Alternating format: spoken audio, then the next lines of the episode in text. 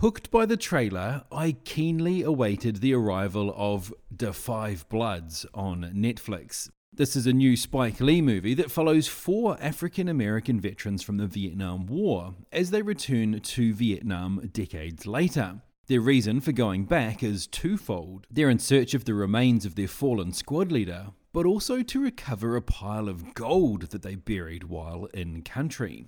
I'll start off with the things that I enjoyed about this.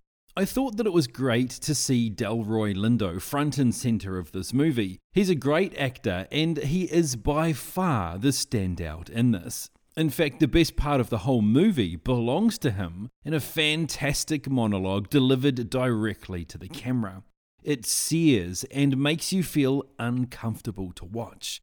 His performance in those 3 or 4 minutes was so good that it elicits a reaction from you. It reminded me a lot of the devastating monologue that Jean-Claude Van Damme gives in his criminally underrated movie JCVD. It's fantastic stuff.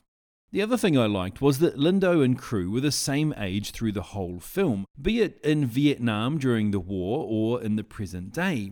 There seems to be some confusion online about this. My take on it was that this was an artistic choice to show how memories of the war stayed with the guys. When they reminisced from the present day, the things that happened to them back during the war were still affecting them. I thought this was an effective way to get this across. Also, from an artistic point of view, I thought the way that the aspect ratio of the screen changed depending on whether it was present day or during war was really well done. It gave you a visual reminder of the change of tone and storyline. So those were some good things that really stood out to me.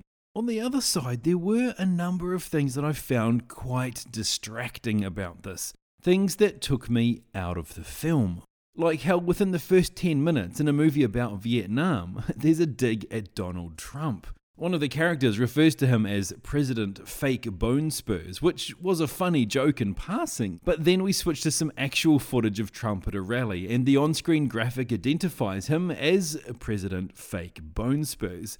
There's digs like this all the way through, and it felt odd and shoehorned in for a movie about Vietnam.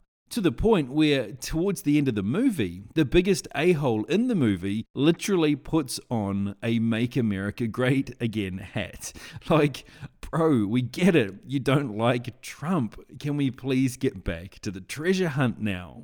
At times, the movie does a great job of subtly speaking its message, but at other times, it just feels too heavy-handed. Lee treats his audience like they're idiots by having a character go on to explain a point that he had subtly made just in case you didn't get it. And then at other times, like with the MAGA hat, he just slaps you in the face as if nuance is beyond you. I think this means that for some viewers, rather than getting them thinking and the dialogue being thought-provoking, it'll just entrench them deeper in their beliefs by getting defensive.